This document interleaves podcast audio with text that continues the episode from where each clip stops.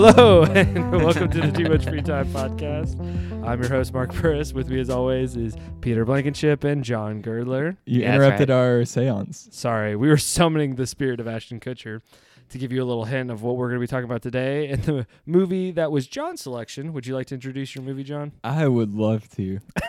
um, I chose the 2004 hit, The Butterfly Effect. That's We're going to say hit with a, an asterisk. the movie. I'm looking at the box office thing right now. So it was a budget of 13 million and it made 96.1 million. So it technically was a success. I think it's sitting at like a what is it, 34 Rotten Tomatoes? but look at the audience score. I don't know what the audience score is. That's a good question. But yeah, this is I di- I didn't see this movie in theaters by any means, but this is definitely a movie I've seen. It's like randomly on TV. Uh, Peter, you hadn't seen this movie before. yeah, I hadn't seen it. It's always been on my list, and it's available a lot of the times. And it, I always see Ashton Kutcher's face, and I go, eh. Right, because it's Ashton Kutcher and then Amy Smart's profile. Yeah, like I don't, I don't want to. That is a weird poster. Um, yeah, I keep getting that movie and Mothman Prophecy. Kind of, I, I don't because know. of the butterflies. yeah, no, really though. I keep getting those movies confused, and I'd seen Mothman.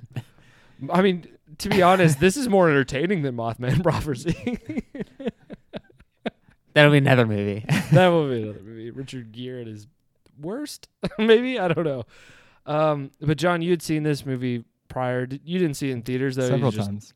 Oh, you've seen Uh, several yeah, times. several Yeah. priors. Several prior viewings. I think I've only seen this. I've only seen this a couple times. This was my first time. I accidentally watched the director's cut. I did Oh. too. I did too. What a choice to make. I I regret it because I I was so baffled. There's one scene that we'll get to that was added that I actually was like I don't remember that at all. And so I looked up that scene while the movie was playing and was like, "Oh, added during the director's cut." I was like, "Oh no." Cuz director's cuts are such hit and miss. Like if you watch the director's cut of Blade Runner, you get a good interesting take on the story and maybe kind of what the actual intention was. And then sometimes you get director's cut that are like this that you see why someone stopped this madman from releasing whatever this was. Making it such a dark movie even more. I know. Even darker. Oh man, that's yeah, that before we jump into it, we have to talk about how unbelievably dark this movie is. Like honest honestly, I truly believe it's just it's just th- the guys who wrote this movie sat around smoking weed talking about time travel but then just got in a weird existential crisis about how life means nothing or something and just were super depressed. Like the guys that wrote this movie need to speak to somebody. yeah, really nothing happy happens in this movie. no, it's it's crazy because once the time travel starts and he starts changing time, I'm like, man, I bet he wishes to go back to the status quo. And then I'm thinking about what the status quo was. I'm like, well, that wasn't that great to begin with either. Like, shit, man. poor poor Ashton. You know? oh gosh. One day he's getting high in a basement and the next day he's trying to change other I people's know. lives. and- What happened to Kelso? Like, ah, man, I used to really like Ashton Kutcher. You know, I feel like the first time I saw this, I was going off the high of loving that '70s show, and then it was, you know, we, we had to watch this. He's just not a very serious person. Yeah, he was weird in that Steve Jobs movie too. Yeah, I mean it's like Jim Carrey doing the number twenty three. It just doesn't translate very well. yeah. It shows the range of his abilities. Going The from- range of his provided attempts at different pl- characters. Maybe just thrillers. he played the depressed guy in New Year's Eve, right? Who did? Ashton. And he, he was. I mean, he, he was the oh. guy that hated New Year's. Yeah, that was overly critical of New Year's. yeah. Eve. I mean, he was still Ashton Kutcher. You know, like Maybe it's because he lost Amy Smart. Remember, we don't actually see the girl that he. Are you? I'm suggesting that Garry Marshall. Wait, wait, wait, wait, wait.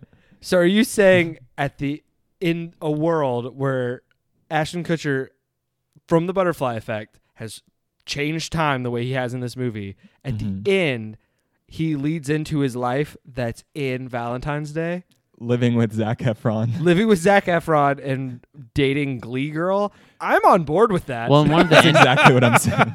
in one of the endings, yeah, there's multiple endings to this he is his roommate Lenny is an artist. Because he's an artist in New Year's Eve. So in in Va- in New Year's Eve, they just recast the roommate as Zac Efron. Oh my gosh! I now I want to figure out if Garry Marshall has any his fingerprints on this movie. so many layers to this. Excuse you, Peter. Thank you. Wow. All right. Uh, any more comments before we uh, About jump this into movie? Well, before we jump into this plot, Um, other than it sucks, and its message is horrible. I guess that's more of a once we go through the movie comment. uh, but, okay. You know, no, that's cool. You know, uh, It just pissed me off. I I wasn't angry. I just was like sad. I was I was more I think ultimately I was more upset of how great an idea this is and how shitty the execution is. No, I, I agree with you 100%. If that if I was to give a blanket review, like a vague blanket review of this movie it would be very clever idea and take on time travel, poorly executed. The writers need to seek professional help to deal with their clinical depression. That would be my review. Yeah, cuz like him him wanting to help her um why am I blanking on her name? Amy oh, Amy Smart. Smart's character. Yeah, uh Kaylee. Him wanting to help Kaylee is emotional and you know like There are stakes. I do feel like there are stakes in this movie. Yeah, and so taking every part of this movie out and just looking at that plot line, I was like, oh, I'm a little attached. And what made me upset was how it just How everything else went. right. Right. Yeah. So let's John, do you have a what would your blanket review before we jump into this? My blanket review is I agree that the premise does kind of carry the movie for me. Like I think I was I liked the premise so much that it made me like the movie. Um, Yeah, because it is it is a cool idea. I'm sure it could have been done better, but um, I genuinely like this movie. Um, Brace yourself, it's- John. Yeah, I feel like I use the word fun a lot when I like a movie, but this movie was fun. It's fun when you like a bad movie. Yeah. So maybe I um, maybe this movie is bad, but um, Sounds like John agrees to disagree. it's one of those things like Click too. If you've seen Click, I hate that Click. you're expecting it to be like kind of lighthearted, and, and like, then it's super depressing. yeah, you watch it and you leave feeling like crap. Man. Yeah. Yeah. the ending of Click when he's the old man in the Right. rain. That's This like kind of reminded that's me an of Click. unnecessary gut punch I wasn't ready for. oh man. So let, yeah, let's go ahead and just jump into this plot. So we open up with a quote that describes what chaos theory is and where the movie gets its name and it's the idea of a butterfly flaps its wings in one area and a hurricane forms in another.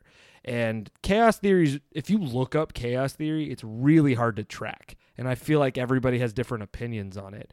And uh, I do kind of laugh that Robert Ebert's like review of this movie was kind of what we were saying, where it's an interesting idea, but they didn't explore chaos theory enough within this. And that's something I'll kind of bring up as we go through this movie. But yeah, so that, like I said, the whole movie is based around this idea of chaos theory, the butterfly effect, title drop. uh, we open with Ashton Kutcher in some sort of mental hospital, and he's you know running from guards trying to find this room, and uh, First sign John's gonna like this movie: non-linear storytelling. your Um. storytelling, right? Because this is uh, in the future, but we don't realize it yet. And uh, he finds his um, like journals and a home video with like a you know projector or whatever. And this is my first complaint with this movie in terms of how they their understanding of time travel. So he breaks in and he locks the door or whatever, and he starts writing a note that he's audibly saying to the audience of if you're reading this, it means I failed and I have to go back and try to save her. And it's this long, like, explanation. But if he succeeds, they won't read it. And if they think, if he if he doesn't work, then they'll find it and just still think he's crazy. So what was the point of writing the letter? to intrigue the audience. well, yeah, and he has to say it out loud as he's doing it. right. Well, that's what I'm saying. Like it's it's he reads it out loud as he's writing, but then the note doesn't make sense. He does that throughout the movie too, like, Oh, where he's reading aloud as he's writing. Yeah, the the how they just how they deal with time travel is interesting. So uh, then we cut to 13 years earlier, and we get Child Ashton Unlucky Kutcher. number. Yeah, but did you know Child Ashton Kutcher's the uh, what's his name? Logan Lerman. You know, he was the Perks of Being a Wallflower kid. He's been in some other stuff recently. He's actually like doing well as an actor Yeah, now. So good good, for for him. him. But yeah, we Well, get, and, and then young Tommy, um, I recognized him. oh, who is uh, young Tommy? He he was an X Men. He was um he was in another horror movie where he's like an a orphan adopted. Like I'd seen him before. I was like, oh, it's Ah. that guy. Interesting. Uh, yeah, but uh, we're introduced to young Ashton Kutcher and his industrious single mom, who because we don't know the deal with the dad yet, but we find out the dad's in an insane asylum. Uh, but I think it was interesting that the first introduction to the mom is like, uh, it's it's almost like an overly complicated explanation of showing that this is a single mom who can deal with everything because she has like a car like a mechanic jumpsuit and is like fixing her car and then she like unzips it and so it's like oh and she's a nurse? Yeah she can do it all. Single mom. That's just something that stuck out to me. I was like that that seemed unnecessary. Her acting is unnecessary in this movie too. It's terrible. She's uh, this isn't as much of a complaint about her acting but she's one of those actresses that has like a slightly too high pitched a voice for me where it kind of annoys me that's like really shallow and kind of stupid but just a personal thing And it flat. Uh, the chemistry, but it was hard to tell it was uh, mother and son. Yeah, it was it was very easy to tell, I think was what you're saying, that they weren't actually related, these two actors.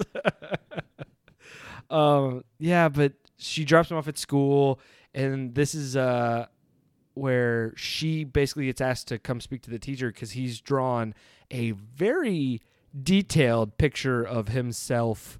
This is Ashton Kutcher as a kid killing two neo Nazis, which comes up later and is explained and everything. But like, I know they're talking about the imagery that this child drew, which is would be shocking and is very warranted to bring in a parent about. But they never talk about the the artistic skill this seem, these kids seems It to show out of it was really good. It was a very he was good. talented. Yeah. But especially for like he's supposed to be like nine or something. Like ah, it's like yeah, we're gonna show this to the principal to make sure he's okay, but we're also gonna show this to the art teacher because we uh we might have a prodigy on our hands. yeah, sadistic. a sadistic prodigy. Oh man, but that's where the I bring up the drawing though because that's our first blackout. So He there's about remember. yeah, there's about five blackouts that were introduced at the beginning of this movie, and that's the first one. He doesn't remember drawing the picture, and that's when we're first, you know, taken to the hospital, and they're explained he has a similar situation to what his dad had, where they would have blackouts and just not remember anything about it. And so this is when we're first introduced to the idea that Ashton Kutcher's character is now going to have to start journaling everything he does to try to help stimulate his memory. And the journals though end up kind of being a weird thing of like later in the movie when he's reading his journals, there's more detail in the journals than I thought there would be for someone who's blacking out. I might be just jumping ahead a little bit there, but like it's like when he's revisiting this drawing scene, he's like reading about him drawing it. You know what I mean? Where if he blacked out, why is he writing out? Yeah, it's almost like he was writing it up until the point where he blacked out. Right. That's what I'm getting at. Where it it doesn't quite track. And Would you remember everything up to that point? Exactly. Yeah. That's that's kind of a weird thing. Uh, but yeah. So the it's- the whole first 30 minutes of this movie is just childhood setting up the different blackouts. Yeah, you don't see Ashton Kutcher. Yeah, you It's don't see Ashton oh, Kutcher okay. for honestly, yeah, it's about the first 30, 35 minutes. Yeah, or Amy Smart. Which is But- crazy when you think about probably how much those two actors got paid. So you Mhm. paid two, and at the time, both Ashton Kutcher and Amy Smart were hot commodities. So I'm like, I don't know. So here's my question for you guys. On one of the blackouts, he's holding a knife. Like his right? Yeah, that's the in. next one I was gonna get to. Oh, yeah. sorry to No, no, jump no, to no. that. Per- It's perfect segue. So, so his mom walks into the kitchen and he's holding a knife after he had drawn this crazy picture. So she's kind of like caught off guard or whatever. Um, but then the scene just kind of ends, right? Like we don't see how she responds. I think she hugs him or something. Oh yeah, no, no, no. Um, That's a perfect. Yeah, because he so he started journaling. Mhm. This is when he first started journaling, and he's talking about how he's going to go to his friend's house and he's going to learn what a real dad's like because he doesn't have a dad and his friends do. And then it's yeah, it's the we follow the mom out of the room and then it cuts back and he's just standing there with a knife.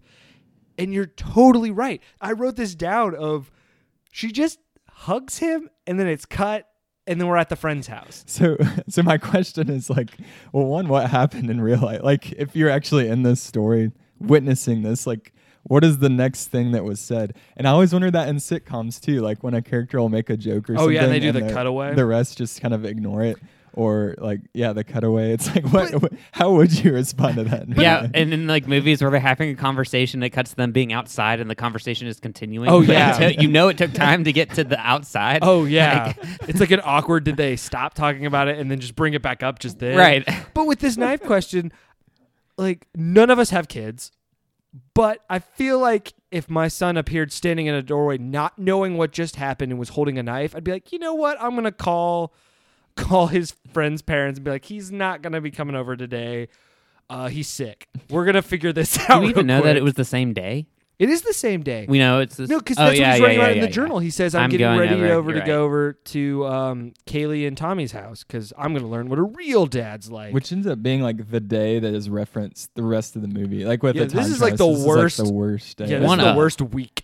there, there are three pivotal days. oh Mhm. man, I do want to, I do want to talk about the lack of appreciation this kid or Ashton Kutcher had or does not have for the fact of how hard his mom's working. That little jab of like what a real dad's like. Screw you. Your so, your mom's working really hard to support you. Like pretty nice house. Too. Yeah, very nice house. She can fix cars. Industrious single mom. Like, nice, get off your high horse. Nice neighborhood. Good, good and friendly kids nearby. Uh, Um, not so friendly dads. Segueing into.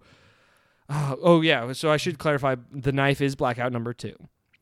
So now we're going over to Tommy and Kayla's house where their dad. I forgot that actor's name, but I always laugh because he was he was the original Marty McFly from Back oh, to the you're- Future. Right. They that's who was cast. They filmed some of it and then said, "No, we're gonna go a different direction." And Michael J. Fox took the spot. I forgot that actor's name though. uh, but yeah, he's the dad, and he seems so friendly at first. They're playing catch, and then it's, "Hey, we're gonna make a movie." Robin Hood. Robin Hood. Oh my gosh, with a new Eric camera. Stoltz. Eric Stoltz, that's it. But we should go down to the basement to film it because it'll look more like a dungeon. Oh my gosh, there! This movie introduces serious pedophilia like ten minutes in. Oh yeah. That's so crazy because it's that scene of him saying like, "Let's go down to the basement," and then it's blackout number three because he wakes up in the middle of everything, and both him and Kaylee are Naked. naked, and then Tommy's up on the stairs twisting a doll's head off, and so that's not like uh, like what you're saying with the knife thing. That just kind of ends, Mhm. and then we fast forward nine years. What the hell? Like, no, resolve this because they're they're like in the basement of that same basement, but as teenagers, like smoking and talking and like being teenagers or whatever. But like, where's the dad? I hope he's in prison. Like, what She- just happened? I think Kaylee makes a comment like, if my dad comes home right You're now, right, we're gonna be he in does. big trouble. yeah. oh, you're right. Yeah, because later too, she has a bruise on her arm from what her dad did to her. Yeah, I mean, like what? I mean, six years that can wash a lot of sins away. Sounds like things didn't get better though. Oh man, How many home videos do you think Jared? Fo- I mean, um, Oh, Mr. Stoltz had. Eric Stoltz. But uh, oh wait, no, no, I sh- I messed that up. We're not supposed to jump six years ahead in time because it's after because the pedophile thing is Blackout three. Blackout four is when he Ashton Kutcher actually goes to meet his dad. Oh yeah. I Mm. I completely forgot about that because it's not as like it's really quick. It's like two minutes, but it's he finally gets to go see his dad because I think it'll help with his memory loss because I think it's stress related over not knowing your dad. And it's basically like Ashton Kutcher walks into that room, and then it's blackout number four, and his dad's choking him out, and then they kill his dad in front of him. yeah, that's that's a little a little too hard. Crazy. It, that's never really like talked about. No, we just cut to the funeral. They just cut to the funeral, and it's not like, oh, great, now this kid's gonna have worse issues because the day he finally met his father, his father was killed in front of him. He's had like the hardest life Yes! up to this already that we've seen. like Like just these events. just that we've going over these events. He's having severe blackouts, which would panic any child. Sure. He's been molested by a pedophile. His dad tried to kill him. Then his dad was murdered in front of him. so, pretty fun childhood. and it's not over. I did look up. So in, during that funeral, though, there's a scene where the mom leans over and you can't hear what she says, but she just whispers in his ear. So apparently the line is, "You're better off without him," Hmm. which is kind of a harsh thing to say at a funeral. I I don't recommend that to anybody going to a That's funeral. Interesting that you say that because I feel like that's kind of foreshadowing to the ending of this movie, Yeah. kind of which I didn't know notice at the time. But Especially the director's cut. Oh man, the right, Director's cut. Yeah, we'll get to the endings. But yeah, so now apologies. We jump six years later and it's teenage Ashton Kutcher and the gang. And we've now instead of just Tommy and uh, Kayla, we now have Lenny, the third friend, um, who's the fat friend. Gotta have a fat friend. Yeah.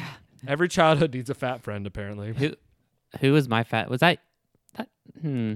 Oh, I was a toothpick Yeah. when we were I- like I there's no fat friend that I can think. Was it me? What's the? It's like if you can't find out who the fat friend is, Then you're the you. fat friend. I'm gonna I'm gonna assume it wasn't you, Peter. okay. oh man, uh, yeah. So they're hanging out in the basement of Kaylee and Tommy's house, which, again, I understand he had blackouts, but it, it seemed like he had a some concept of the terrible things that were happening in that house. Why would they be in the basement of that house? maybe like later in life when he sees Amy Smart again, doesn't he make some comment though, like what happened in the house? Like he didn't actually seem to Well, know. he brings up that video camera thing, Mm-hmm. But I raise you later in this movie. Again, we're jumping a little bit forward, but we're gonna come back to it. Is he's reading the journal to his roommate and says it was cold and I didn't want to take off my shirt, but Mr. Such and Such took it off for me. And even his roommate's like, you don't want to relive this pedo bullshit. Mm. So what? Why wouldn't he have told his mom? Yeah. Th- oh, I, I You don't don't know. want to get her to start smoking again, Mark. it's just baffling. But cutting back to teenage Ashton Kutcher and friends, uh, they're hanging out, smoking, just being rambunctious teenagers. Um, this is kind of a side note, but did you guys notice Ashton Kutcher's constantly wearing a necklace the whole time? Hmm. They never explain it, but I thought they were going to. And it seemed, it looked like a Saint Christopher or Saint Joseph or whatever, like kind of saint necklace thing Mhm. but it's never addressed. I kept waiting the whole movie for it to be addressed because that's like one of the continuing Maybe it's his lines. totem. that's his totem. We're actually in Inception. oh man, but yeah, so they're smoking and whatever in the basement, hanging out, acting all cool, and uh, Tommy finds a stick of dynamite in their father's basement. Casual thing to just find in your basement, you know, classic. Oh, that's where I kept my stick of dynamite. It was in a thermos, by the way. to give you a picture of Tommy, he's kind of like Sid from Toy Story. He Oh, is, yeah. but also he's like super stunted growth Yeah, true. because the rest of them are like even Lenny's pushing like five foot, you know, Lenny. like six, but Tommy's like three five maybe. like Reason number two why John likes this movie. It's a coming of age story. this is a fucked up coming of age, man. but uh, yeah, they uh, they find the stick of dynamite and they're gonna blow up a mailbox, which I don't know. I guess, I guess that's a childhood thing to like vandalize stuff, but it's with a stick of dynamite, you psychopaths.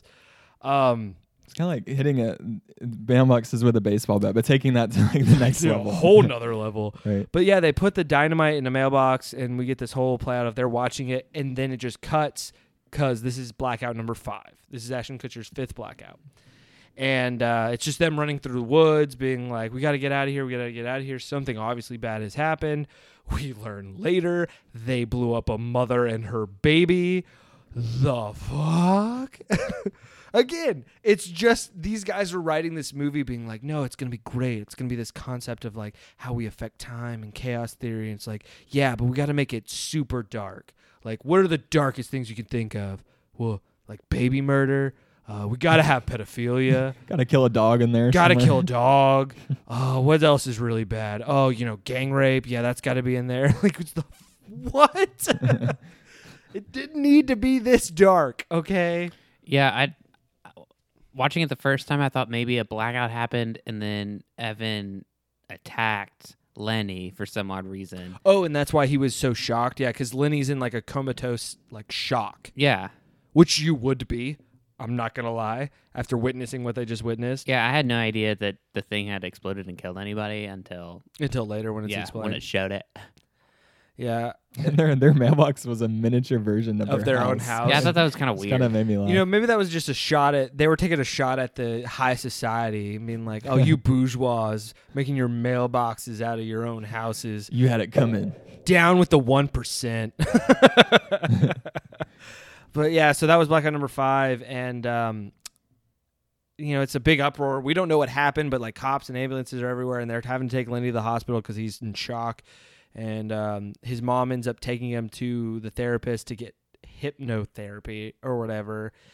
And does this count as the first case of time travel? Because they do kind of take him back to the memory when they're Is- like is under con- hypnosis. Is he in control of the memory? I well, that's what I'm confused about because Uh, when they're hypnotizing him, he starts seeing bits and pieces, and his eyes roll Mhm. back, and he starts doing the nosebleed thing, which becomes like a staple of him, you know, traveling through time or whatever. But it doesn't seem like he goes back to an actual time. Yeah, I don't feel like he's in control of it. Right? It's, It's, just, like kind of weird coming back to him. I Yeah. get, like the memory is just coming back to him. because he snaps out of it, and it's me like, did it work? So obviously he wasn't even really there for that. But that's not blackout number six. I think if it. I think it does wondering. count because he he was put back into the place of him basically writing it down in the notebook where he was reciting it and so it did put him back like in order to get him to go back because even later when he's watching the video it doesn't have to be in his notebook he just has to be focusing on it and it has to be something he was a part of. right and so he was focusing on that when he was in you know laying down i That makes definitely sense. think anytime his nose was bleeding afterwards it was a flashback Or time travel thing. time right That makes sense. No, I, I follow that. Uh, after the hypnotherapy, though, the kids go to the movies to see Seven. what a stupid decision Yeah, I feel like uh, Dumb and Dumber was playing in the same theater. I feel like I'd need a laugh. yeah, I feel like Randy probably made this decision. I mean, Tommy? they just you mean kinda went- Tommy? All right. sid yes, Sid, Randy, they're all bad guys. I meant Tommy. Yes. yeah, Tommy's decision. Oh yeah, but this is um this is just an interesting scene because they they go in to watch Seven, and Kaylee can't handle the grotesque nature. Not of the before movie. Tommy's a jackass. Oh, in the movie theater, Yeah. throwing popcorn, talking. ah, shut up, faggot. That's pretty good. that was a pretty good Tommy. Um, but yeah, they go out and it's this is when we first see Kayla and Ashton Kutcher like kiss, and they're kind of like admitting they're into each other. And uh, Tommy sees is not on board with this, and I- I mean he gets thrown out of the movie theater, but the act of beating someone with a like I don't even like a, some pole thing yeah, the line. with the line thing. pole Oh, those thing. have a name. I can't think of what I they're can't called. think of They either. Actually, are called. But something. yeah, he beats somebody with that, then kicks him repeatedly while on the ground and punches and kicks him. he's like three and a half feet tall. He's one, he's yeah, three and a half feet He's tall, so it's very bizarre that it happened. Two, that's not a all right, kid, you're out of here. That's a hey, the police are coming. like you're gonna be arrested for assault.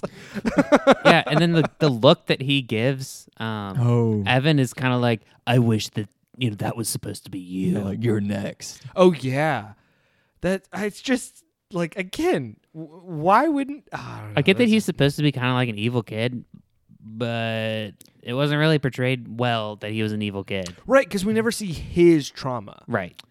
Is it his fault or is it his environment's fault? Well, it's clearly alluded to in the movie that it's because of what happened to him as a dad, what Yeah. through his I dad. th- yeah, it's like Sorry. I mean, like it's a little bit of both because Kaylee doesn't end up being like Tommy, so it's to- like so Tommy's a victim, and then how he ends up acting out is evil. Exactly. Whereas like Kaylee's a victim, and how she ends up acting out is you know like I guess self De- self-deprecating. right. It's self damn. It's internal. Mm-hmm. right. But yeah, so after this movie theater debacle, um, Lenny gets out of the hospital and they go to visit him, and uh, that was this was actually, in my opinion, one of the saddest parts of this movie. and uh, you know they get him to like get him some fresh air, and it's just Ashton Kutcher and Kaylee trying to be or Kayla. Am I messing this up? Is it Lee. Kay- is it Lee? Okay, Kaylee. Lee. And they're just trying to be good friends and like take him for a walk and talking to him and. Ashton Kutcher's still kind of being like, I don't really know what happened. Does someone want to explain it to me? But then they see in their, I, I'm assuming this junkyard they go to is like their spot. You know what I mean? Like where they Mhm. always hang out. At least that's how I took it. But there's smoke coming from it. And they go, and Tommy's putting Ashton Kutcher's dog in a burlap sack, is going to set it on fire. What? that seems excessive. Escalated very quickly. Very quickly. Oh, man. This is like one of the saddest scenes I thought, and we get to revisit it several Oh, times. know. later. It's kind of one of my rules about movies. If a dog dies, it's automatically a terrible movie. Mhm. And uh, spoiler alert: this dog dies. Well, in this story arc, Yeah, in this storyline, I yeah, it it burns to death. but when he like he gets the wood from the ground and he swings and misses and hits Kaylee, and he's like, "Look what you made me do!" That actually made me laugh just because like ah, it's like eh, I don't track that logic. Yeah, well, th- so that's happened to me. I've been blamed uh, for Were- not getting hit, and the person hitting me hurt themselves, and then I got in trouble. so you know, it's happened. That logic has been applied. Were they hitting you with a rusty piece of shrapnel? From No, the they're trying to hit me with their head. Oh, Gosh, yeah. I actually the f- I remember the first time I saw this movie, I actually thought Kayla was or Kaylee was dead. Yeah, yeah. I mean, we we killed her dad with less. It seems. Yeah, with one blow to the back of the head, I Kaylee might have been dead there, but she wasn't.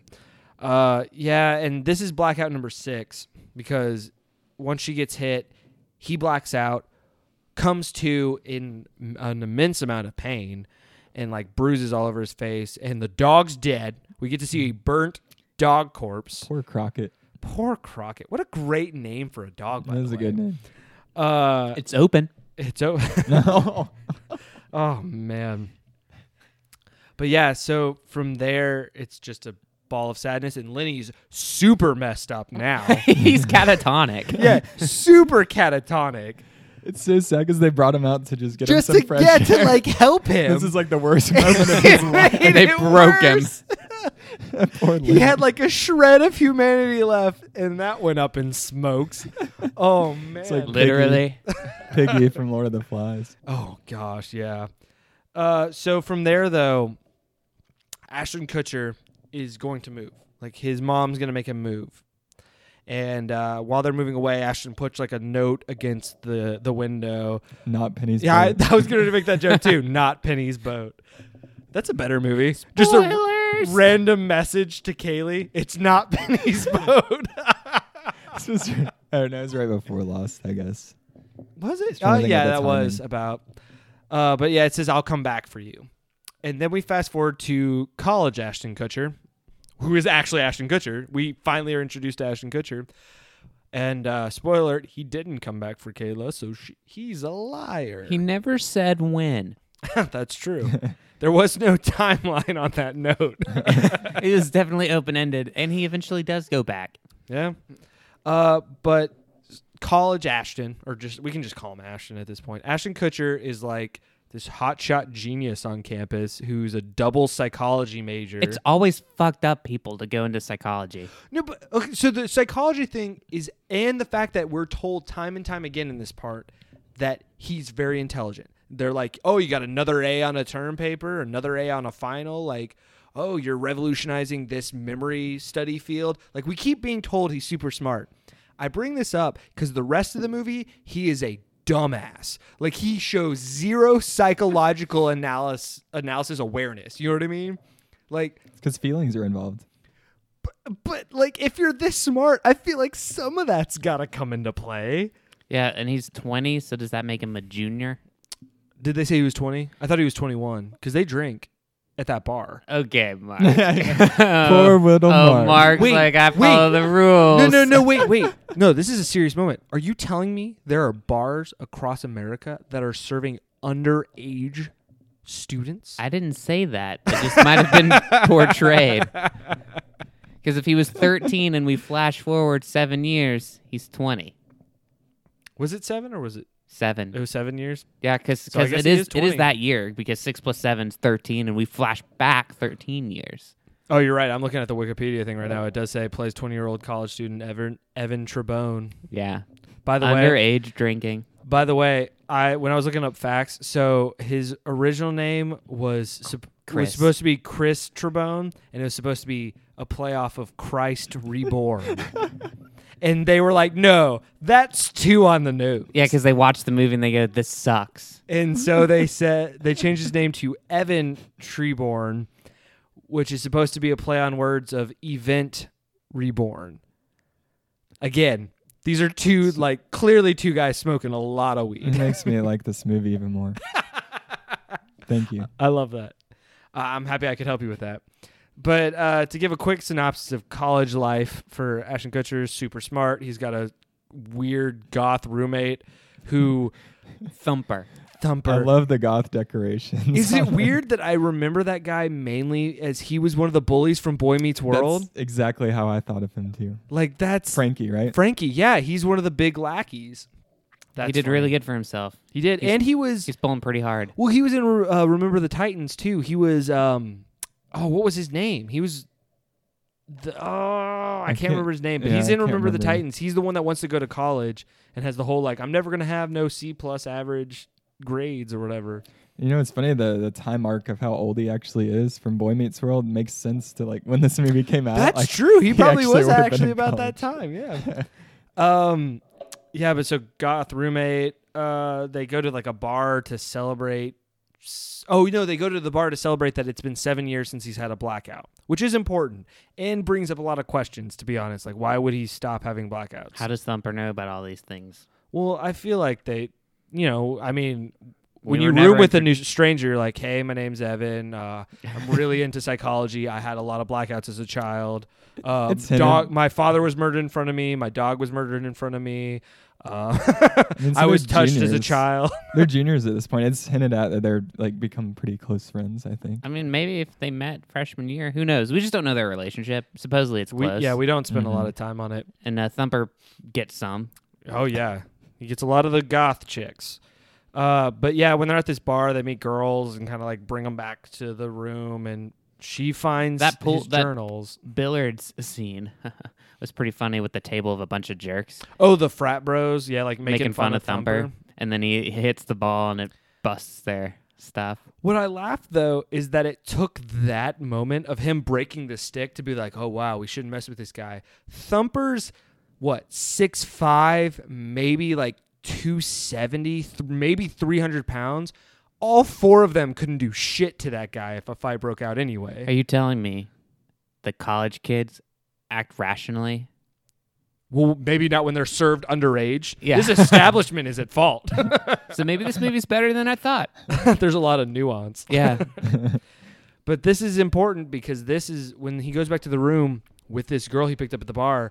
This is our first chance to be like, let's get into time travel. I love time travel because she finds his journals for some reason. yeah, she's snooping for booze.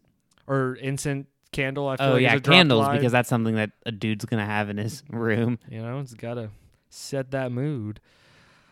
But uh, they yeah, she wants him to read. This is a funny scene just because it's she wants him to read from the journals. And like I understand that kind of thing where she's like, "Oh, I want to see your sensitive side" or something like that. But what he ends up reading is like a super Yeah. fucked up moment in his life, and she keeps just being like, "No, no, keep going." It's like, "No, no, no." Red flags. That's when you go, "Oh, we don't have to do this. Let's just, you know, let's just make out or something." or choose the day that you got Crockett or something. Yeah. make it a happy. Well, because he just opens it and is like, okay, I guess I'll read it. And it's the, isn't it the dog murder scene? Because it's like so, the yeah. smell of the dog and the screams will like keep me up forever, which is another thing of if he had that detail, then was it a blackout? Like, why was he able to write all that down?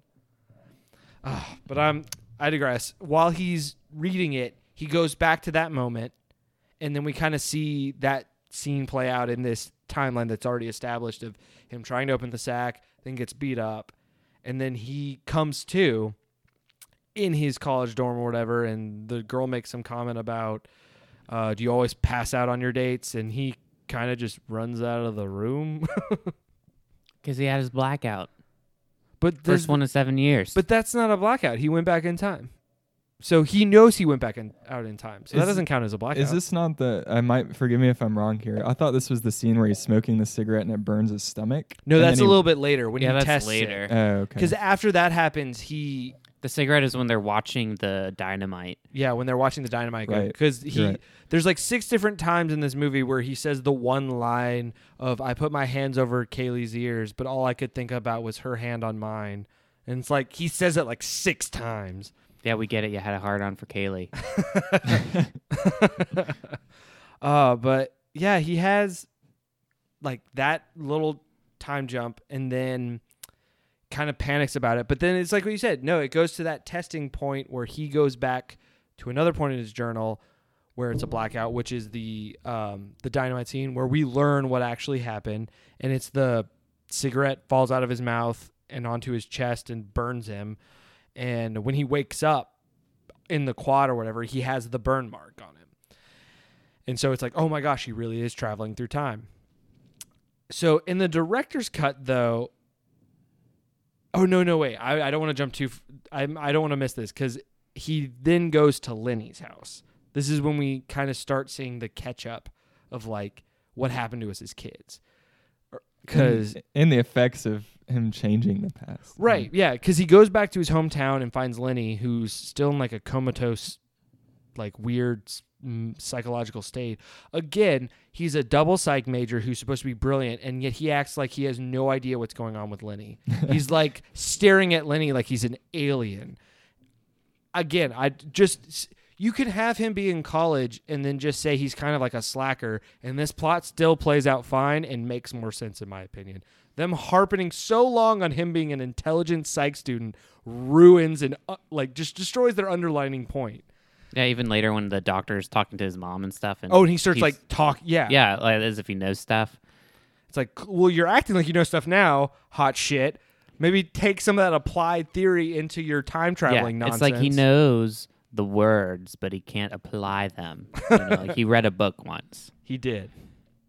Yeah, but so yeah, Lenny's in a comatose comatose state or whatever, and like kind of has a freak out on him, and uh, basically confirms though what Ashton Kutcher saw in his little vision as oh that's what really happened. I am time traveling, yada yada yada. So this is where we get into the director's cut version of this movie because this was not in the initial version I saw. This was in my first viewing of the director's cut here for this show, which is he takes his mom to uh, dinner, and I guess they're I don't know what they're celebrating, but they're having some sort of nice dinner, and uh, they go to the psychic to get their palms re- read because the mom's like, let's just do it for laughs. and when they go down there and she's like reading Ashton Kutcher's palm, she's like, oh, the psychic's just like, oh, you have no lifeline. You don't belong in this world. And she's like super panicked. And the mom takes like serious offense to it. And like they take their money back and leave. And it's like this dramatic thing. Not before Ashton Kutcher goes, you know, you're a psychic. You could have seen this one coming, and he takes the money back out. I'm not going to lie. That's a pretty good line if you're going to take money from a psychic. It's like every single psychic scene in any movie, though, says, "I couldn't have seen that you coming." should have, yeah, or, you should have seen that you coming. know, I don't know. I thought it was a pretty clever little, little line there. I guess he needed to laugh. It's pretty I serious. know this movie is dark. To get even darker, we find Right. out from the mom that before Evan was born, she had two stillborn births. That's really depressing, and she had never talked about it up until this point. And so, because that's why the psychic's message kind of hit her hard. Because, you know, like, oh, she's already considered Evan her miracle baby. Uh, from there, though, Evan goes to trying to find Kayla because I think he has another reading or whatever, and he sees the video camera thing, and he goes back to talk to Kayla to try to figure out what happened. And um, I, this was a weird scene because I understand where she's coming from because she doesn't want to talk about the time she was molested by her father.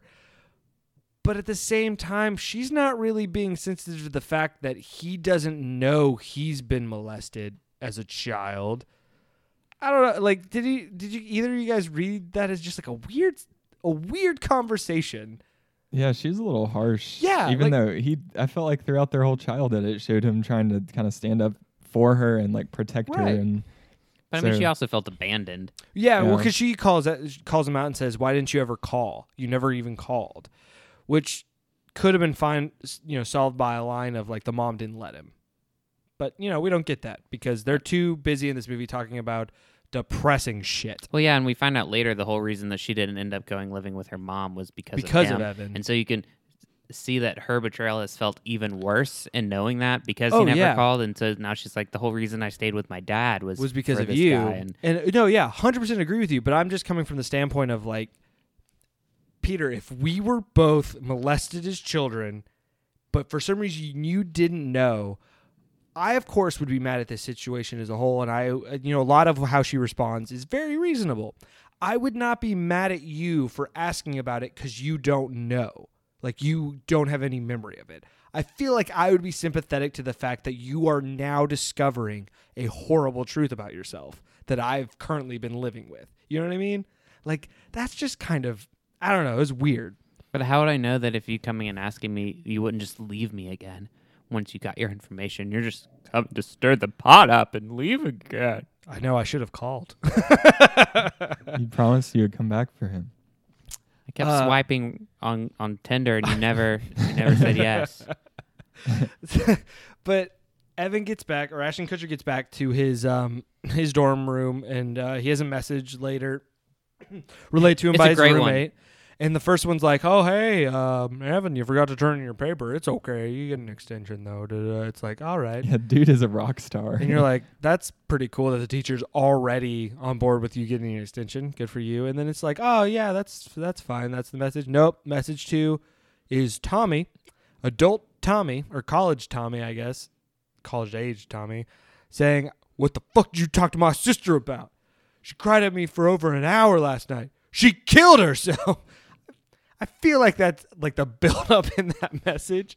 It's like he's not even mad about the killed herself part. He's like really emphasizing the like he She was- called yeah, she and bothered called. him. It was bothering me for like an hour, you asshole. By the way, she's dead now. Big Brother finale ruined. Ruined. I don't have TiVo. Can I afford TiVo? I don't think so. Oh man, I do think it's crazy though that we get a scene of Kaylee's or Kayla's death, and the dad's there. Eric Stoltz is there in a weird wig, like a weird long-haired wig. Fun fact: it was made out of his own hair. what? Yeah, So wait, did he have long hair and they cut it for the movie and then they were like, no, no, no, no, wait, we want you to have Yeah. that again? yeah. I, I mean, I Save don't know. it. We'll need this again as they're cutting it. They're cutting his hair for like the earlier scenes and it's like they're about to throw it out. Like, no, no, no, no, save it. Like, wait, why can't we film those? yeah, film No. those scenes first. Maybe they intended to do that, and then they cut, and they're oh, yikes! It's so creepy. I don't like that. Like someone making a wig out of my own hair and then me wearing it is like Is that a wig? it's kind of unsettling. yeah. Maybe the butterfly effect of that, like small moment of him getting his haircut, is him not getting the part for Back to the Future. yeah, I realized the movie came out before this one, but I just wanted to make a reference to He's that. still he hasn't he hasn't gotten through the trauma yet. Oh. right. All right. So this is where the movie like r- I would say truly starts, like really kicks off because Yeah. from this moment Forty on, minutes left. Yeah. From this moment on the timeline stuff starts changing because he goes back in time. He picks the memory of when they were molested as children with the video camera stuff as when he's going to go back and change and he's going to save Kayla and everything's going to be fine. Goes back and in fairness, for the most part, he handles this situation okay where he like tells off Eric Stoltz and um, what does he call him? I don't can't remember. Fuck bag. Oh, it's like seven I, times. I do laugh. I actually did laugh really hard at because it seems like, especially how they filmed it. So you only see Eric Stoltz in frame, and then you only see Kid Ashton Kutcher in frame. Like you, they're never in the same frame together in that scene. And so what it looks like happened was they didn't tell Eric Stoltz what Kid Ashton Kutcher was gonna say because his response makes it seem like Ashton Kutcher turned into a robot or some nonsense, like turned into a monster. Because he's like, whoa, what? How are you doing this? What's what's happening? it's like it's just the kid telling him off. It's not like some astronomical like event, like worlds colliding kind of. It's like, wait, how's how is this happening? I thought you were going somewhere else with that. I thought you were gonna say the kid actor was not comfortable like telling off an Oh. adult like that. so Maybe they had that to film kind of might have been too. That could have been it too. I just, it's weird that him telling him off was kind of soapboxy. Oh coming yeah. from him, and I was like Well, no. thinking, did Ashton Kutcher write this out before he went back? How did he know what he was going to say? Well, this is what's what gets weird is so his whole speech to him about like the effects he's having on his daughter is very like clinical and psychological because you're like, oh yeah, he's a double psych major, he knows all about this, but then he throws Tommy under the bus. He like saves Kayla with this speech and is like, oh yeah, by the way, you need to discipline your psychopath son. Hey, dumbass Ashton, he's not a psychopath yet because the trauma hasn't really kicked in. You can save both of them, dick. I guess she's he's just saying discipline him in the future. I I don't know. I didn't think that was that weird. I thought it was Tommy needed to be disciplined. not at that point. That's when you just say, don't mess with your own kids. but I think maybe we just hadn't seen everything Tommy had been doing. But I'm sure he was being a jerk at that point already, and just kind of a bully in general. But no, but we see that in other timelines that get messed up later that Tommy is capable of being a truly good human being. So Mhm. it's it it is implied that it's because of this trauma. So I just don't understand why Ashton wouldn't save both of them. Like I don't know. I guess he's still super bitter about Tom future Tommy burning his dog alive, but whatever. Uh, but yeah, so he does this, comes back out of that timeline, and he's in this alternate reality where him and Kayla, Kayla was never molested, and they stayed friends together and like dated through high school, and they went to college together. And for some reason now, Ashton Kutcher's a frat bro. Like, th- I don't track why that much would have changed, but I actually hate both characters that Amy Smart and Ashton Kutcher become in this.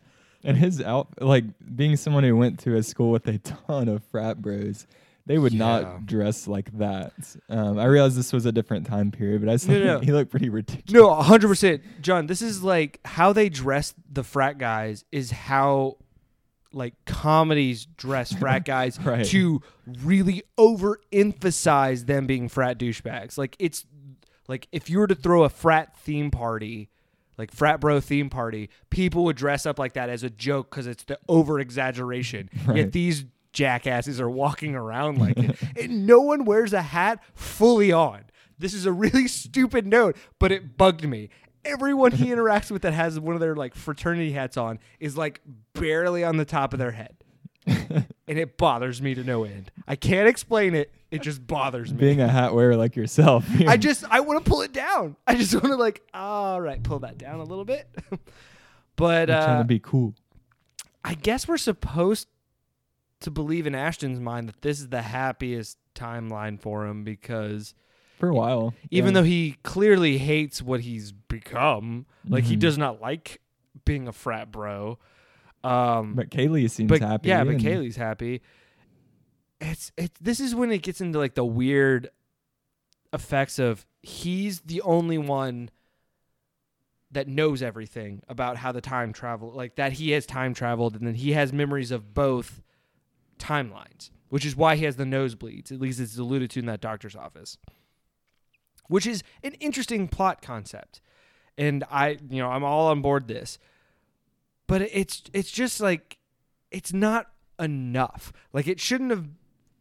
Like Roger Robert Ebert talks about in that review, if they don't follow through with the chaos theory enough, it shouldn't even have been them be like, oh, well, instead of them going to this college is, you know, like however they did, and Ashton Kutcher becomes a frat boy. It needed to be like they go to a different college. They do, you know what I mean? Like it needed to be more divert than just different style of clothing and living at the same place because of an event. I don't know. It just feels like weird follow through on the chaos theory. Well, it's, it's not it's not chaotic. I guess, Honestly, yeah.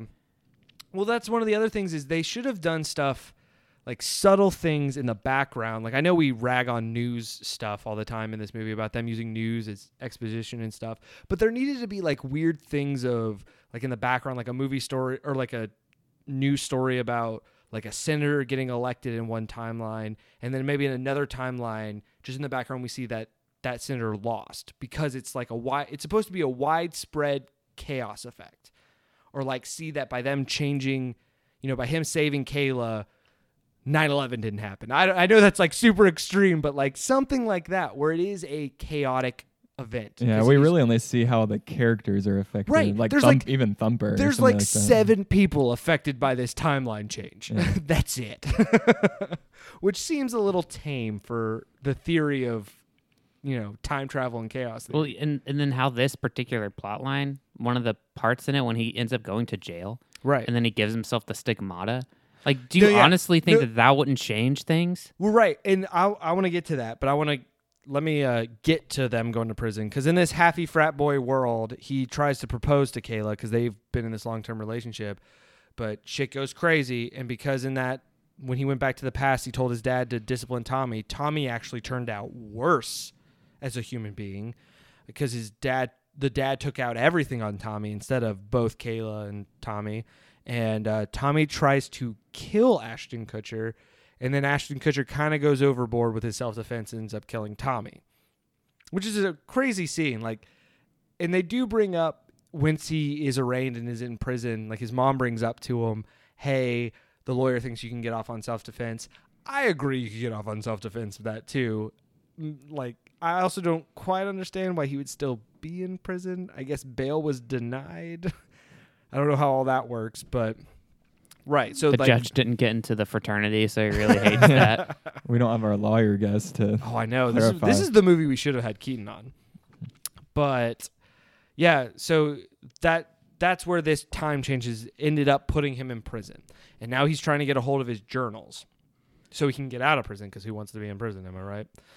Uh his roommate in prison, and I wrote this down because I'm confused and I want to get you guys' opinion. Is he supposed to be Spanish? Like, is he supposed to be Hispanic? That's how I took it. Because the guy's doing like kind of an accent, but not really. And then that actor is super Scandinavian. so that's my question. It seemed weird, a little unnecessary, but he's like super religious. And then Ashton Kutcher's, you know, dealing with those neo Nazis. Oh shoot, I didn't write it down. What is it? They're they're threatening Ashton. It's like you can either be Oh, it's you can either be shit on my Yeah, dick. shit on my dick or blood on my knife. Those are not great options. but uh, yeah, so that's what Ashton's dealing with in prison. And uh, yeah, roommate's super religious, and he's trying to get the journals, and you know it's all chaotic. And so he's trying to get his roommate to help him get the rest of his journals. Oh, because I guess I didn't clarify. Oh man, that was my bad, guys. The Nazis took his journals, which is sad And the reason he wants them is because he can time travel with them. right. I'm just trying to catch Oh, everybody sorry. up here, Yeah. yeah, because that might Because he seem needs random. he needs to be able to go to the certain blackouts to be able to time travel to fix why he's in prison and whatnot. Mm-hmm. Because again, they don't explain why he stopped having blackouts. Like, shouldn't he have had blackouts through the all of his life so he could then time travel Okay. to the different points? So this this is a thought I have going back. The blackouts are only the parts in his life that he goes back to. And so I think him going back into those moments and changing those causes, the, blackouts, in the first so it's a circular thing, Right. Okay. So the reason he didn't have blackouts was because ultimately he never felt like he needed to go back and go there anyway. So okay, so by your theory, that would yeah, that would make sense because in both the director's cut and the theatrical version, he stops time traveling. So then there wouldn't be blackouts that he'd go back to. Right. Because no, no, that does make sense. I didn't think about that. Hmm, that's a good point. Stars for you, Peter. Thanks. and I still hate this movie. But what you were talking about the stigmatas. Now that we're at that point, because he's trying to convince his roommate. I was trick- confused too. Well, he's tricking his roommate, saying that God talks to him. And I didn't you know if he was being serious or not. I was like, Yeah, wait, was what? yeah, that whole pitch was weird. So he gets the part of the journal he has in his hands is the memory of the drawing, the very first blackout we ever saw, which is the weird murdering neo Nazis drama or drawing, which explains the drawing because you know it's prison Ashton Kutcher in the mind of the child Ashton Kutcher drawing whatever. But he goes he goes over to those you know paper punch things and just like hey teacher and slams his hands on them and then he wakes up in the prison timeline and he has the holes on his hands now the prison roommate freaks out and he's like oh my gosh stigmata you have been touched by christ if he had done that as a child the in the current timeline of that him doing that played out he would have had those when he went into prison why would the roommate have been shocked by the sight of them? He would have had them when he went into prison. Right. It's just an excuse to make him a Christ figure again. So it's like the nails through his hands. But yeah, I mean, it just that seriously bugged me. that's that's the I think the only part where he goes back and changes something to prove it to somebody else, and nothing, nothing has changed. Everything is supposed to have been exactly the way that it was. which yeah would have changed things significantly Right. through even through the thought process of chaos theory where it's like he probably would have had to see a psychiatrist for most of his life which would have changed other things and like yada yada yada it I don't know, it's just weird uh but you know he gets his roommate to help he ends up stabbing one of the neo-nazis in the dick which is pretty great scene Yeah, that that one was kind of weird. are you saying you didn't like watching neo-nazis get stabbed in the dick well, no, I just didn't like that scene because I know they're supposed to be like really big, tough bad guys, and then the biggest dude is like, "Watch the teeth." oh yeah Mm. gosh Yikes. Ugh. prison Or rape you're, yeah, he's like, "Watch the teeth, or you'll be leaving without them." Yeah, that's it. Because prison rape's never fun, you know. And this is just a feel-good movie. I would say this is the feel-good movie of 2004. Um, Hard to argue. right. but from there, they were you trying know, to feel good. he uh, he gets the journals now, and um, he time travels to when Cor- uh, Corky or wait Crockett, sorry, not Corky, Crockett. I is thought you were trying to talk about Lenny, but being like really offensive. Well, this is about Lenny. oh gosh. But yeah, Porky. I didn't say Porky. I meant oh gosh, Crockett, the dog. He goes back to that time and gives Lenny some shrapnel to uh, cut the rope. And Cut he the rope. Lenny, cut the rope. Yeah. you'll know what I'm talking about in a little while. And what did Lenny do? just and he well he gives a pep talk to him too, being like, "This is your day of atonement, Lenny. Like, just cut the rope. We'll be good." And they go forward, and um, this is I actually think this is hilarious because they go for and it plays through the same way it did earlier. But then when she, Kayla's knocked to the ground and Ashton Kutcher's knocked to the ground, he's like, "Wait, Tommy, don't do this. If you do this, they'll send you to juvie, which will send you down a path you'll never turn away from." It's like this long explanation of like you're ruining your life, which works. Because Right. then Tommy's like, "You're right." I have made mistakes. Liddy comes up from behind him and just stabs him in the back. What the hell? Liddy, the rope was literal. yeah, not met- not metaphorical. Not a Not a metaphoric rope. metaphorical rope, Liddy. Oh man. Damn. Oh, and thi- I think this is an interesting fast forwarding because then it pl- like so. Oh, another random thing though was um, uh, Kayla as a child didn't get hit in the top of the head; she got hit in the face, so she has a big gash on her face, which I guess is them being like, "See, chaos theory, he changed things." But. Uh, but when he goes forward in time, it's li- it's almost identical to the initial timeline that were presented in this movie, except things are flipped. So instead of on the right side of the room, crazy Ashton Kutcher's on the left side of the room. Same room. What? Different side. Same roommate. Chaos. Chaos theory. That's that was their pitch when they were pitching it to the studio. They're like, no, no, no. Check this out. Goes back in time and he changes stuff. When he comes back in time, he switched spots with his roommate. Oh, sh- what? Well, that What? that's good. Oh, and if you're wondering if we're gonna have prison rape stuff, oh no, it's in there. Dog's dead. Oh yeah, it's in there. We're even gonna add pedo stuff. It's gonna be crazy. And prostitution. Can you hear the Oscars? I can't. oh man, but yeah. So when he goes back to this timeline, though, he tracks down Kayleigh, who is yeah now a prostitute and has a big gash on her face, and they have Doing a, the drugs. they have a ve- they do a great job of making Amy Smart look like a strung out, Yeah. damaged, drugged prostitute. Yeah, go from sorority girl to that. I think that's where the money for this, the budget for this money movie went into. They were just like, no, no, no, we really have to make Amy Smart look like an, a drug addict prostitute with a gash on her face. Like this is the key scene. it, it worked. It's It working. does work. It's working. How would I know that you have matching moles in your inner thighs? and that your toes go numb when Well- you orgasm. Well, no, the the response to the moles though is anyone with fifty bucks. well, I thought that was the response to the. No, The because the, orgasm the orgasm is internal. No one else would know that her feet, her feet went numb. But like physical description, like yeah, you can tell. You know the moles are matching. It's Oh. like fifty bucks. But then he then that wasn't good enough for her. So then he goes deeper and talking about what she enjoys doing. I just want to explain again that her toes go numb when she orgasms. Well, I feel like that's a very critical plot point. Well, yeah, I mean, we, we found that out back in the When sorority frat one. boys. Yeah, and she's like, "Ooh, I can't feel my toes." I thought that that was going to be something where, like, "Oh my gosh, she has cancer," or I, like, yeah.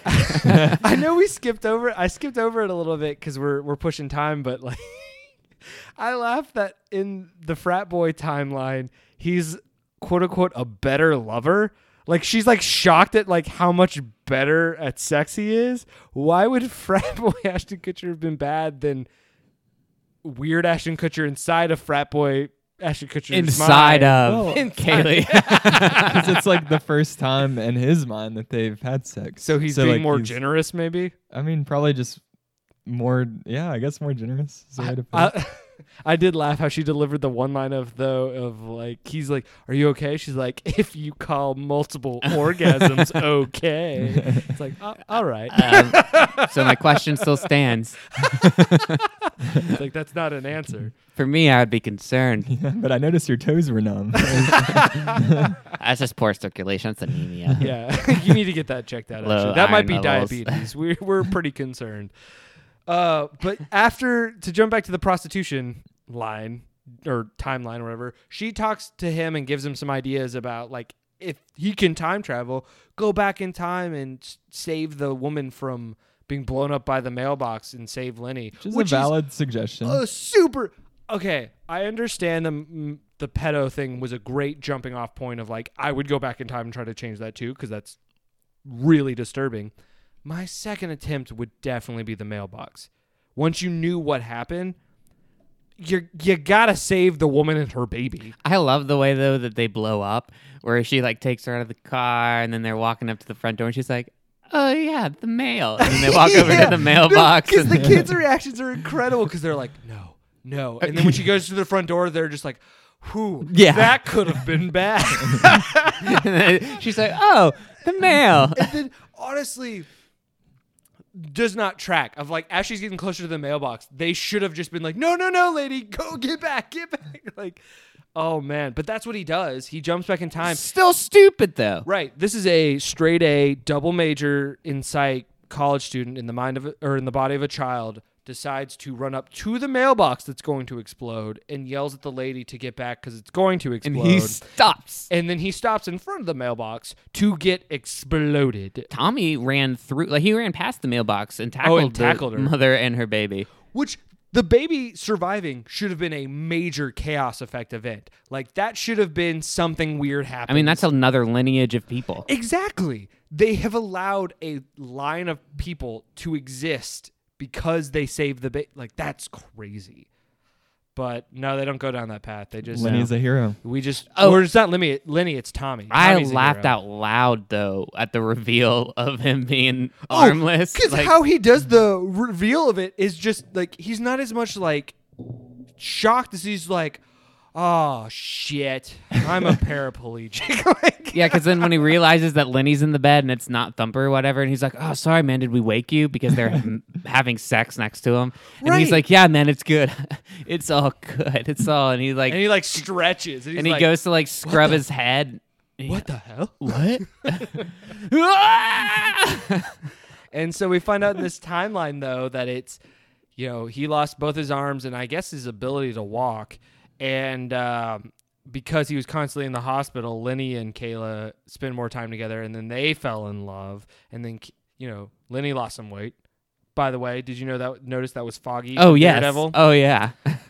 Happy to see him. Lenny looked good. Lenny Yeah. did look good. He had long flowing locks. well, he's got that face that doesn't look good. was but that was that wig made of his real hair? that was actually his hair. that was his. He looked good, but yeah, in that timeline, and then Tommy had become a hero for saving the baby and the mom, and uh, became a follower of Christ. Yeah, devoted his life to Christ. Devoted his life to Christ. Good on you. Uh, and you know, Ashton Kutcher's now just Pissed that he's in a wheelchair. yeah. And uh, to be fair, in terms of besides his own life, oh no, I guess his mom's life is messed up too. But Yeah. besides his own and his mom's, everybody else came out pretty okay from that deal. It's the best timeline for everybody it's else. arguably the best timeline. And uh, but then we yeah we find out his mom kept smoking because of his disability, and she's dying of lung cancer. And uh, there's also a weird thing where Ashton Kutcher tries to kill himself in a bathtub, which is super dark. Well, he tried, but the water was coming out of the tub, and his nose was still out of the water. Yeah, Wasn't trying that hard. He didn't. That was more of a cry for a help kind Yeah. of thing. Which we see Tommy being a normal human being who like saves him and is like trying to help He's him. like, "Hey, man, you forgot the toaster." oh god. He's Oh, like, "You can't give up, man." really cool dude now. Yeah. Oh man, yeah, but then Tommy helps him with the journals because he's gonna go back one more time, try to save it, One more time. and by the this is the most messed up one because it's him trying to destroy the blockbuster or the stick of dynamite. So he goes back to that time when they were kids to try to find the blockbuster, and series of events he lights it and Kayleigh picks it up thinking it's a sparkler. So God. she's dead. She extremely blows up. and then this is actually an interesting plot point because he's in a psychiatric ward when he comes out of it. And because of how long early on he jumped times, there are no other journals. So he kind of like closed the Yeah, he, loop. he had well, he had the same problem when he lost his hands. right. And s- yeah, we, we have like his the farther he goes back, the more journals Yeah. he doesn't have. Yeah, just taking away those journals. And uh, so this is this leads to the beginning of the movie though, of the opening of the movie. And this is where we diverge from the director's cut and the theatrical version cuz in the we'll just do the drama- director's cut cuz that's the three we watched this time. Breaks out of his cell, runs, tries to, you know, sneak around, finds a home video and a projector. Yeah, because he is like, "Mom, did you bring those home videos? Because I I uh, like I like to watch them. I really I like I really need to watch them, mom. I'd like to read out loud while I'm journaling. uh, but yeah, we get that same thing. And so in the director's cut, after he's written the note out loud and he's looking at the home video, it's of his mom giving birth that his dad was videotaping. And he goes back to when he is a baby inside his mother. inside of his mother and we see a unborn child strangle itself with an umbilical cord. The hell? Shocking. extremely and he kills himself Yeah. and so then the end of the movie is a quick montage about how everyone in his life's life were a thousand times better without him because Kayla and Tommy go to live with their mom instead of their dad so they're never molested and their mom and their stepdad seem real cool and they have all these presents and stuff Lenny has a whole new group of friends like it's like it's a wonderful life, but the opposite. it's the uh, it Like, is better off it's the without him. opposite. And then um, Ashton Kutcher's mom and his dad apparently get divorced or something, and she has a baby with her new husband who won't have the family curse because. Oh, I guess we didn't say earlier in the movie he found out his grandfather died the same way his dad died, or had the same issues his dad had and he has. So it's a family curse male lineage. male lineage. So Ashton Kutcher, quote unquote, stopped the you know the terrible timeline. So it's everybody literally had a better life without Ashton Kutcher. And that makes it suggesting that the previous miscarriages that she had, they No. could have done that to themselves. No, that's totally how I took that. Is that every child she's had or tried to have went through what Ashton Kutcher just went through and killed themselves in the end. Like what the hell? the hell, It's so bad. I hate that. I And the fact that the last image I'm of that so rocked by that. Yeah, the last ending. image is Kayleigh's wedding and she's just like smiling and you're like, What the f- no. It's just, oh man. So the it's movie depressing. made y'all feel something. not anything good. This isn't, and it's not even a like, oh, I'm mad at something. I'm gonna go out and change it. It's like a oh, I feel- meaningless. I guess. Like, I guess I message is- home and it's kill like- myself because my life won't help anybody else's. What? It's a powerful message and I feel like my frustration comes well one I hate it, but then two, it wasn't even it didn't it wasn't nothing preceding it warranted that ending. Like I didn't feel like it deserved to be able to say that. yeah, I don't think it earned the right to say that either. But I guess that's is the director's cut, right? Right, so that's, that's the not director's actually cut. what. So the theatrical version, which It's I even actually, worse. I don't think it's worse. I think it makes. Uh, it's not great, but it's better than that. Which is the theatrical version is he um, goes back in time to the because the home video he's watching is the first time Kayla and him met, and he tells Kayla like stay away from me or whatever like is mean to her so she goes and Well, he's like, if you ever come near to me again, I'll kill your family. which is a little intense for a child. But the point of it being, it keeps Kayla, Kayla and Tommy going to live with their mom. So then him and Lenny still stay friends, and then life plays out in like a, a happy way. And uh, so Lenny and him are roommates, and kind of everything's back to quote unquote normal, I guess.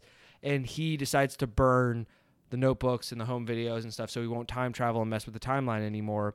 And then we kind of see this fast forward to Ashton Kutcher's a successful businessman of some kind and sees Amy Smart walking down the street and like recognizes her, but she doesn't recognize him. And then he lets her go.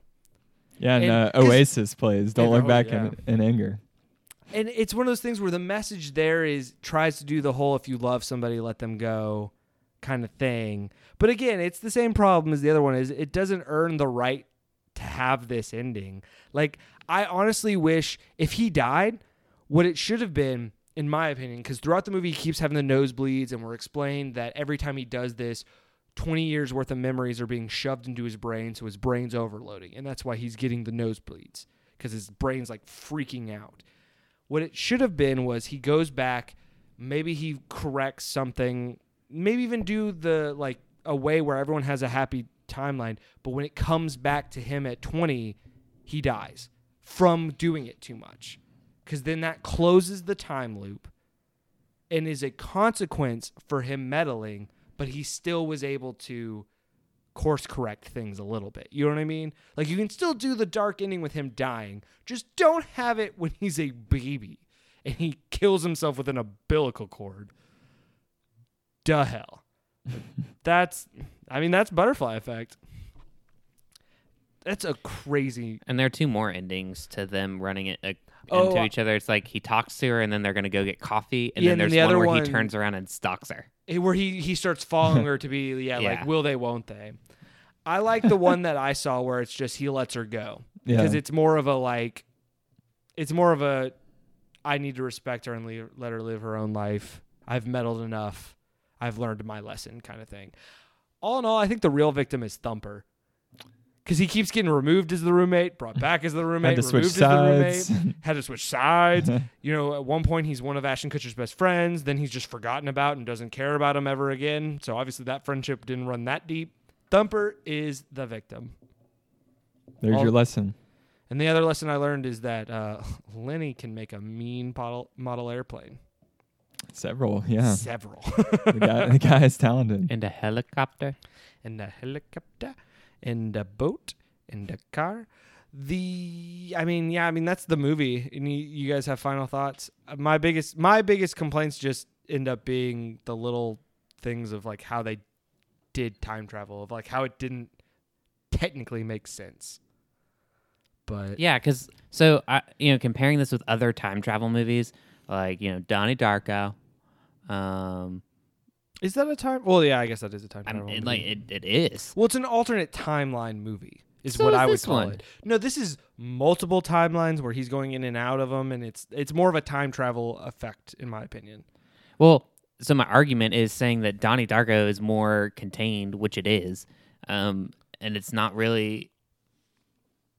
It doesn't pretend like it's going to have a far-reaching effect because Right. the whole concept of the butterfly effect is it's far-reaching, and then right. the movie and is never far-reaching. It only affects like seven people. It it might be the county. I don't know how far away the school is, but like it could just be the county lines. I'm not gonna lie, it'd been pretty funny if he had changed something like um, just something subtle of like maybe maybe Lenny did save Crockett from the you know didn't kill Tommy but like saved him from the bag and everything seemed like okay and then Ashton Kutcher comes out of it and they're living in a post-apocalyptic America where like But yeah, I Like mean that's- nuclear bombs That's the have kind of off. stuff, though. well that's like yeah that's what chaos theory is but it's just kind it's of so frustrating. It was more focused on the character. I don't feel like the movie lost its impact with me because of that. I see what you're saying. It, it definitely didn't show the scale of these decisions on the rest of the world. And even it only showed us the characters. how do you handle with the stigmata and how that didn't change anything? That is, I think, because that's the only That blatant broke one. it. That's the only blatant continuity error, in my opinion, of the timeline stuff. But it's it's very blatant. Like I don't know how that didn't track with people, but I don't disagree with that, but I still don't. it didn't lose. No. The movie didn't lose its No, effect yeah. with me I because of that. I think I think what you said earlier though is a great analysis of this movie is it tries to do especially in the director's cut it tries to do the reverse um oh shoot what was the movie It's the a Chris- Wonderful yeah Life. it's a wonderful life the Mhm. reverse it's a wonderful life which you brought up Donnie Darko Donnie Darko takes that tact but in a less depressing manner cuz it's in Donnie Darko he lives his life up to a point he survives something he wasn't supposed to and then we see a timeline of what would have happened if he had survived and then we he fixes the timeline and then that's it. So we just get like this segmented point of somebody's life of like oh maybe if he hadn't died what could have been. So it's a more contained like you're saying reverse it's a wonderful life. This tries to do like a more thorough it's a wonderful life but in a dark depressing way that made me I needed a hug after this movie. yeah, just don't call it the butterfly effect. Call it the Kutcher effect or something. the Kutcher effect. Yeah, I think my main complaint is how dark it is and how it could have, like, they could have had the same message, I guess, in a lighter way. Oh yeah. Like, there's even a Scrubs episode. Not to always talk about Scrubs, but there really is a Scrubs episode about the butterfly effect, and it's like very lighthearted, but has the same. It shows you like seemingly insignificant events can have a big impact right. on And, situations, and and it makes you conscientious conscientious of Yeah. that. No, like I 100% agree with you. It's it's one of those things where I think if you take four or five of the super dark, depressing things out of this movie and turn it up a little bit more to like a lighthearted guy just trying to fix his own timeline. Like they could even added a timeline where he tries to for personal gain. You know what I mean? Done the Back to the Mhm. Future Part 2 thing where it's, you know, the consequences of trying to improve your own life for personal gain kind of thing. But they don't. They just keep doing this dark depressing Maybe shit. they're trying to do their own thing. I don't know. But even like the community episode where they roll the die Oh, the and it's six different yeah. timelines, like That's a great way to handle the timeline things of Mhm. just how drastically different they are while stay maintaining a similar s- line. Um, um, we're we're a little bit over time, so uh, let's do kind of final wrap ups. John, you'd say this is worth your free time? yeah, I think it's worth your free time. I think despite its flaws that you guys have rightfully brought up, um, I think it still was an impactful. It makes you conscientious of little things in life, little decisions you make that can have big, big impacts later down the road. Yeah, like letting yourself get molested or not. Little things. Right. little little things like little little things. Uh, Peter, your opinion? Ah, and now there are just other movies that do it. There's a reason, I guess. I hadn't seen it until now. But would you say this is worth your free time? Um, I guess no. Gun to my head. I'm like, ah, maybe in another timeline. Maybe another time. So Nice. I, I agree with you that there are movies that do this kind of thing better. I'm still gonna say this is worth your free time for at least one viewing, because uh, John, but the director's cut it just has a bitter taste in my mouth. When I saw the original version, and it wasn't over the top depressing life, you know, existential crisis. I thought it was interesting. Like it seemed like an interesting thing, and it kind of made me think a little bit. I would agree. This is a watch it once worth your free time. It's heavy. It's it is heavy. Uh, but yeah, Peter, I also agree with you. I definitely think there are movies that do this better. Uh, but yeah, I mean that's our opinion. So uh, yeah, I guess we'll just land this. Let us now. know what effect this Yeah. opinion has on you and how it uh, changed your life. I didn't. I had a question, and I'm just, we don't have to go into it further because we are over time. I just want to ask real quick, John, did you ever keep a journal as a kid? Short answer, no. Peter, I tried a couple times. I couldn't do it. I did. Oh, I did for how long? about six years. No, you didn't. What? Yeah. Can we make a No. bonus episode? I know. When I was at my parents' house watching this, I went up to the attic to try to find them, and I couldn't. And I don't know where they are. But I had. They Well- weren't that composition notebook. They were like spiral notebooks. it's probably because you closed the loop. I closed the loop. this is not the better timeline because Oh, I yeah. definitely fucked up. Maybe this is the better of the ones, and you oh just man, really. this is You the settled for this I just one. settled. I was like, nope, I can't. I'm not gonna mess this up anymore. Oh man, no, but that's funny. I, I would have I wouldn't have thought I was alone on that. Okay, I've thoroughly embarrassed myself. I mean, I Let's think my this sister plane. does. Doesn't make me feel better, you jerk. I mean, I try. I did try. Oh, I Oh, just man. like I couldn't do it. I did. I did. I I'm not. It's Just like I know what. I did today. I don't need to write it down. Yeah, it was more of like, if I remember what I wrote, it was more of a like, here's what I did today. Here's what made me really mad today. Like it was like a venting. so much angst. Well, oh gosh, angst mark. But it was I don't know, it was weird stuff. Not like weird weird stuff, but it was just like kid thoughts. I imagine I can't find them. Um, too uh, yeah, let's let's land this plane. I've embarrassed myself enough. he, he is single, ladies.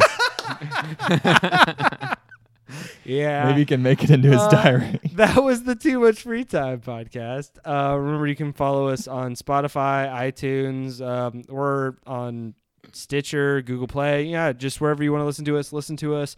Uh, but make sure to subscribe, leave a comment and a rating. Let us know what you like and you don't like.